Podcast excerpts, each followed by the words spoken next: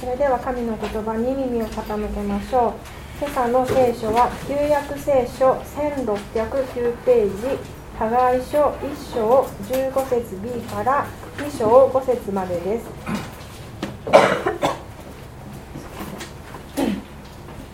司会者が朗読をいたします。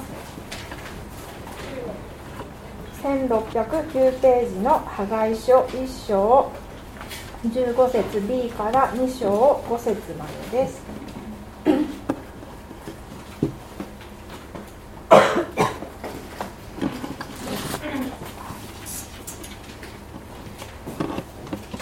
それではお読みいたします。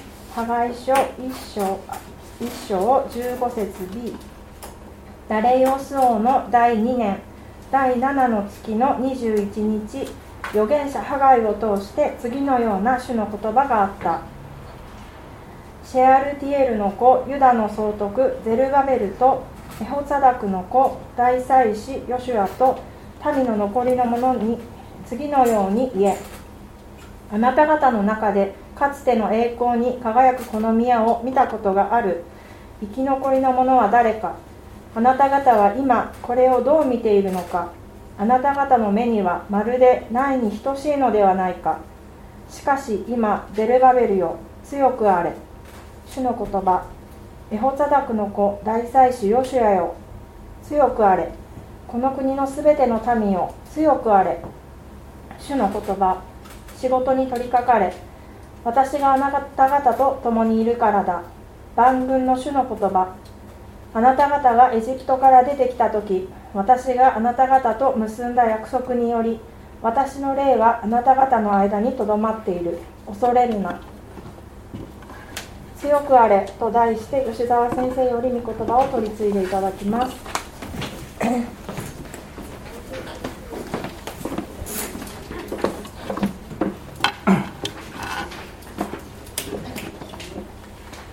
えー、私が昔通っていた高校では毎年文化祭がありました。例年クラスや部活動などで何かお店を出したりしたんですね、まあ、食べ物屋さんであったりお化け屋敷であったりあのー、なんかライブであったりもちろんあのコロナがなかった時のことです。私は高校2年生の時のことでした。なぜかその年に限って2年生のクラスでお店を出すだけじゃなくて前の年の1年生の時のクラスの仲間とも何かをやるというのが流行ったんですね。私の高校では1年生から2年生になる時にクラス替えがあったんですがなぜかその時は今の2年生のクラスのみんなと一緒に何か出すというだけじゃなくてさらに前年の去年の1年生の時のクラスの仲間ともお店を出すというのが流行ったんです、まあ、そういうことがありました。すると2年生のほとんど全員が掛け持ちで両方のお店をやることになったんですね。すると自然と前のクラスの方が良かったと言い出す人が出てきたわけです。1年生の時のクラスの方が良かったよね。今のクラスはなんか微妙だよね。まあそう言葉に出さなくても心の中ではそう感じていてそれが態度に出てしまうという人もいました。そしてその気持ちがなんとなく他の人にも伝わっていくんです。結果的に今の2年生のクラスでの中で何かこう不協和音が生じると言いますか何かギクシャクしていったんですね。何かがうまくなっていった。いかなくなっていった。前の方が良かったよね。昔の方が良かったよね。今のはなんかダメだよね。今のは前ほどじゃないよね。こういう気持ちって他の人にも何らかの影響を与えてしまうことがあります。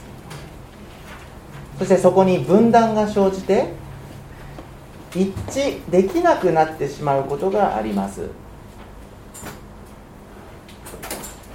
もう一度ハガイの1章15節の最後から2章1節までをご覧ください。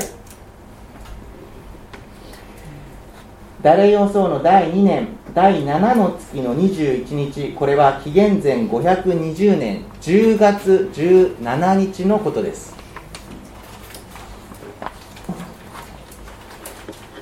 今日は2章に入っていきますがその前の破壊書1章において補修から戻ってきたイスラエルの民はエルサレムの神殿再建工事に再び取り掛かりました。彼らはそれまで主の宮を建て直すことをずっとほったらかしにしてきたんです。でもそこで預言者ハガイの励ましがありようやく仕事に取り掛かりました。それが1章15節の最初それは第6の月の24日のことであった。これはすなわち9月21日のことです。その9月21日から約1ヶ月後の10月17日に新たな種の言葉があったわけです。それが2章2節からの箇所です。工事を再開して約1ヶ月経っておりましたので神殿再建は少しずつ進んでいたと思われます。なんとなく神殿全体の形がイメージできるようなそれぐらいに進んでいたかもしれません。しかしそこで再び主の言葉があったんです。それはつまり神様からの励ましが必要だったということです。何かそこに問題があったということではないかと。何なんでしょうか？またやる気をなくしてしまった民がいたんでしょうか？一体何があったんでしょうか？2章の3節をお読みします。あなた方の中でかつての栄光に輝くこの宮を見たことがある。生き残りの者は誰か。あなた方は今これをどう見ているのか。あなた方の目にはまるでないに等しいのではないか。そこには昔の神殿を思い出した人たちがいたんです。工事の途中でその昔あのソロモン王が建てたかつての神殿を思い出してしまう。そして今建てようとしている神殿と比べてしまう。するとどうでしょうか？どうしても今建て直している神殿の方が貧相に感じられてしまう。え何これ？新しい神殿ってこんなもんなの？なんかしょぼくない？なんか小さくない？それがあまりにもしょぼく感じられてあまりにも貧しく感じられてそしてやる気をなくしてしまう。もうやってられんわ。どうやらそんな人たちがいたようなんです。こんなねこんなみすぼらしい神殿を建てるぐらいだったら初めから建てない方が良かったんじゃないか。おそらく民の中には決して多くはないんですが以前の宮を見たことのある年配のお年寄りの人たちがいたようです。3節には生き残りのものと記されています。彼らは知ってたんですね。昔のかつてのソロモン王が建てたあの立派な神殿を知ってました。見たことがありました。そしてあの荘厳なあの輝かしい立派な神殿のありさまがまあまぶたの裏に焼き付いていて離れない。ああもうもはや二度と見ることはかなわないあのかつてのあの栄光に輝く宮。それに比べたら今この目の前にある工事中の建物はなんとみすぼらしいことかなんと情けないことかこんなものまるでないに等しいのではないか。年配のお年寄りの方々がそういうことを言い出したわけです。もしかしたら発言に影響力のある長老みたいな人たちだったかもしれません。そんな人たちがいやいや昔の神殿の方が良かったぞと言い出してわしはもうやってられんと言い出してやる気をなくしていく。それがさらに他の民にも伝染していく。全体の足並みが乱れていってぎくしゃくしていく。そんなことが神殿再建工事を始めて約1ヶ月後に起こっていました。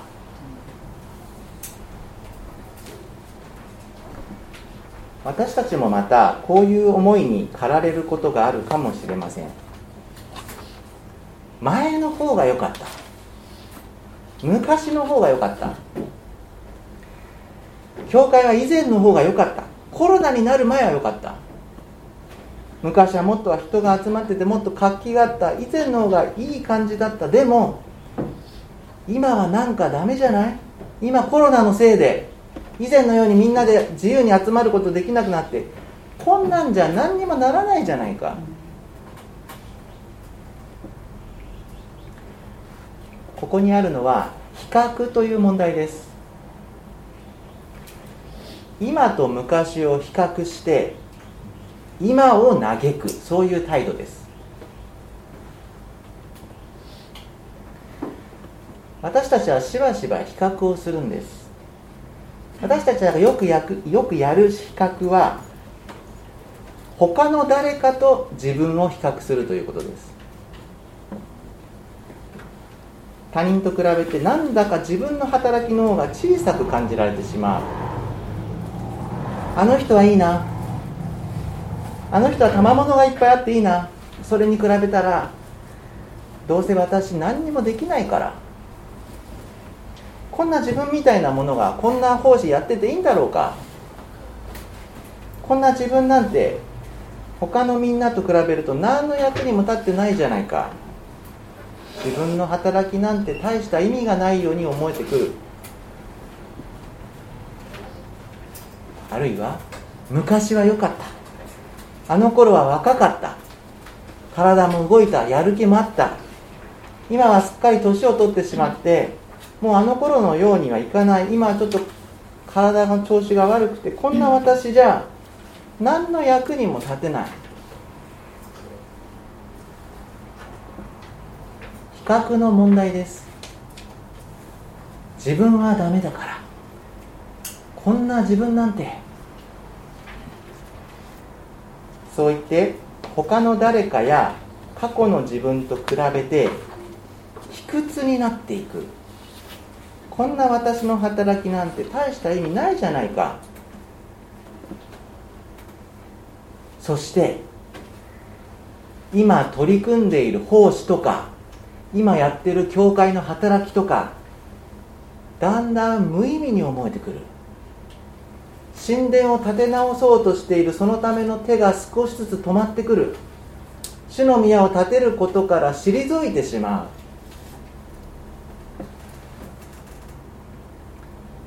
そんなイスラエルの民に対して万軍の主は預言者ハガイを通して励ましの言葉を語られたんです。その言葉が2章2節から9節まで続いていきます。ここで主がお語りになったことは主に2つのことです。一つは過去を思い出すということです。もう一つは未来に目を向けるということです。今日は最初の方の過去を思い出すということについてお話ししたいと思っています。過去を思い出す。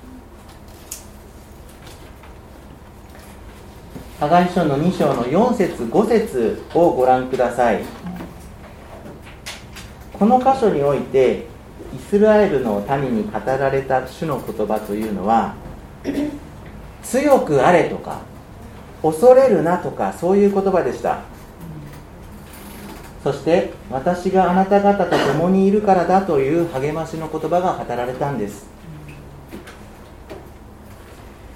実はこれらの言葉の背景には過去を思い出せという意味があることが伺えます。過去を思い出せ昔を思い出せ。いや実際民は過去を思い出してたんですよ。昔の神殿を思い出して嘆いてたんです。そんな民に対して神様はもっと昔もっともっと昔を思い出してごらん。イスラエルの民がエジプトから出てきた時のことを思い出しなさい。そう言われました。5節冒頭。あなた方がエジプトから出てきた時。思い出せ。私があなたを救い出したあなた方を救い出した神である。その私があなた方と共にいるんだ。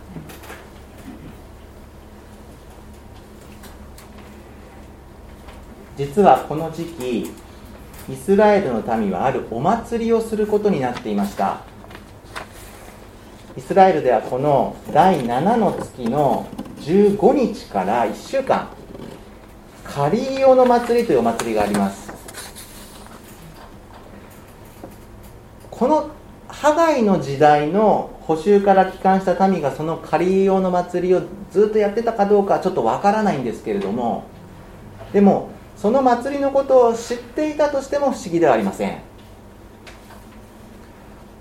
このカリオの祭りというのはかつての出エジプトの荒野での生活をモチーフとしたお祭りです。この期間民はみんな荒野での天幕生活を思い出してかつて荒野で実際に使っていたような小屋をですね実際に建ててそこで1週間過ごすそうなんですね。ちょっと面白いお祭りに聞こえるかもしれません。そしてその小屋をですね仮イオと呼んだんです、まあ、現在でも一部のユダヤ人たちは行っているそうです、まあ、言ってみればですね出エジプトの荒野生活の真似事をしてるんです。真似事といってもそれを大真面目でやってるわけですよ。あのかつての出エジプトでのの荒野生活を追体験しているようなものですね。そして1週間過ごします。それはなぜでしょうか？何のためでしょうか？それはあの出エジプトの出来事を思い出すためです。神様が自分たちをエジプトから救い出してくださったんだということを記憶に刻むためです。そんなカリオの祭りの期間だったんですねちょうどこの時は。そのお祭りをハガイの時代の民も忠実にそれをやっていたかどうかはちょっとわからないんですがただでもいずれにしても頭としてはですね意識としてはちょっとそんな出エジプト荒野生活を思い出すようなそんな頭だったんじゃないかと思うわけですね。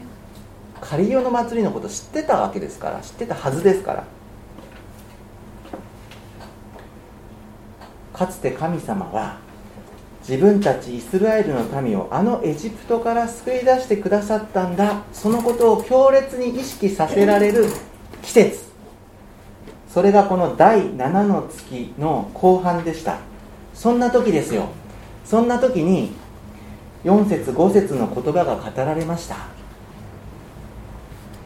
強くあれ。恐れるな。私があなた方と共にいる。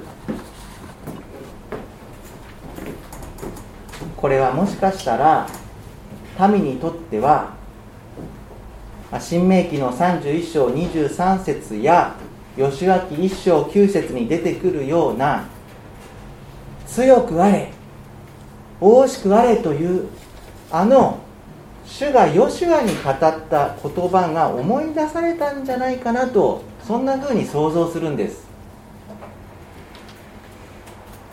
吉明一章九節の言葉は今週の御言葉として週報にも載せさせていただきました。吉明一章九節。私はあなたに命じたではないか。強くあれ大しくあれ恐れてはならないおののいてはならない。あなたが行くところどこででもあなたの神主があなたと共におられるのだから。この言葉ところどころ破壊書2章の4節5節の言葉とちょっと似てるじゃないですか。強くあれだからもしかしたら民はこの言葉を聞いてピンときたかもしれないわけです。あああれか。あの約束の言葉。この吉明一章9節の言葉。この言葉はイスラエルの民がエジプトから出てきてそして約束の地にまさに入ろうとしていくその時に語られた言葉だったんです。今破壊書で神殿再建に取り組んでいる民たちは補修の地ペルシャから出てきてそしてエルサレムに戻ってきていよいよさあここから神殿を建て直そうとしているまさにその時。シチュエーションもなんか重なってるじゃないですか、うん、さらにヨシュア。あの偉大な指導者モーセの後を引き継いだ人物でした。民もですねもしかしたら思ったかもしれませんよ。モーセの方が良かったんじゃないの？ヨシュアで大丈夫なの？ヨシュア本人も思ったかもしれません。自分のようなものに指導者の役目が務まるだろうか？あのあのモーセみたいにできるだろうか？そんな比較がねあったかもしれません。でもそこでそんな時に語られた言葉なんです。強くあれ恐れるな。私があなた方と共にいる。思い出しなさい。出エジプトを思い出しなさい。約束の地に入れられたことを思い出しなさい。私があなた方を救い出し私があなた方をあがなったんだ。それを思い出してみなさい。私こそあなた方をエジプトから救い出した神なのだ。あなた方は今昔の神殿と今の神殿とを比べてしまってその再建工事のやる気を失ってるかもしれない。こんなことやって何の意味があるんだと思ってるかもしれない。でもここでもう一度もっと昔のことを思い出してみなさい。私こそあなたをエジプトから救い出した万軍の主である。あの時から私はあなた方のことを一度だって忘れたことはない。あの時から私はあなた方のことを一度だって裏切ったことはない。その私が今もあなた方と共にいる。私の霊が今もあなた方の間にとどまっている。だからあなた方もう一度もう一度仕事に取り掛かりなさい。そのその神殿再建工事にもう一度取り掛かりなさい。そうやって神様はイスラエルの民を再び励ましてくださった。それがこの破壊書2章前半のストーリーです。大切なのは過去を思い出すということです。神様がしてくださったことを思い出すことです。私たちは今の私たちはいつだってそれぞれの神殿再建工事に取り組んでいます。私たちそれぞれに立て直すべき主の宮があって再建すべき神殿があってそれに取り組んでます。言ってみればそれは主の礼拝を立て上げるということでもあるでしょう。礼拝を立て上げる。私たちはいつだってふさわしいもっとふさわしい礼拝を捧げようと思ってまた神を礼拝する者として生きていこうと思って日々工事に取り組んでます。でもその工事の最中に何かと比較してやる気をなくすということがあるかもしれません。自分の働きが小さく感じられる他の誰かと比べてへこむ。こんな自分じゃダメだ。今の教会はダメだ。こんな礼拝はダメだ。こんなことやってて何になるんだ。去年の方がまだ良かったじゃないか。でもそんな時過去を思い出す。神様はあなたに何をしてくださったのか。あなたはどこから救い出されたのか。それを思い出す。神様は私たちをその救いに導き入れてくださった時からずっと共にいてくださったじゃないか。神様は聖霊なる神様を通して主が共におられるということをずっと教え続けてきてくださったじゃないか。私があなた方と共にいる。その言葉が裏切られたことは一度だってなかったじゃないか。そんな神様が私たちのことを見捨てることはなくそんな神様が私たちの礼拝を立て上げようとしてくださるもっとふさわしい礼拝者としての生活へと導いてくださる強くあれ仕事に取りかかれ今こそ私たちの礼拝を立て上げよう今こそ礼拝者として生きていこう私があなた方と共にいるからだ。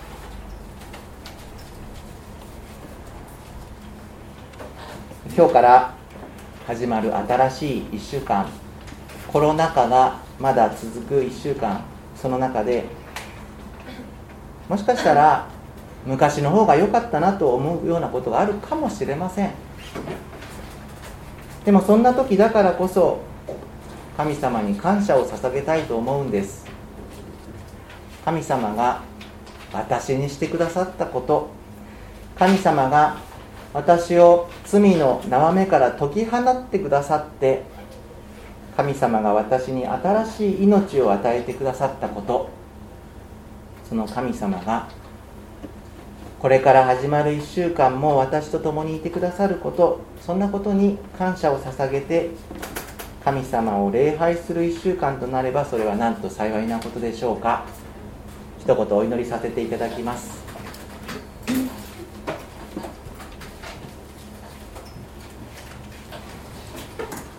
全世界を支配されておられる父なる神様。あなたの偉大なお名前を覚えて心から崇めます。今日も引き続き破壊書の御言葉を共に読ませていただきました。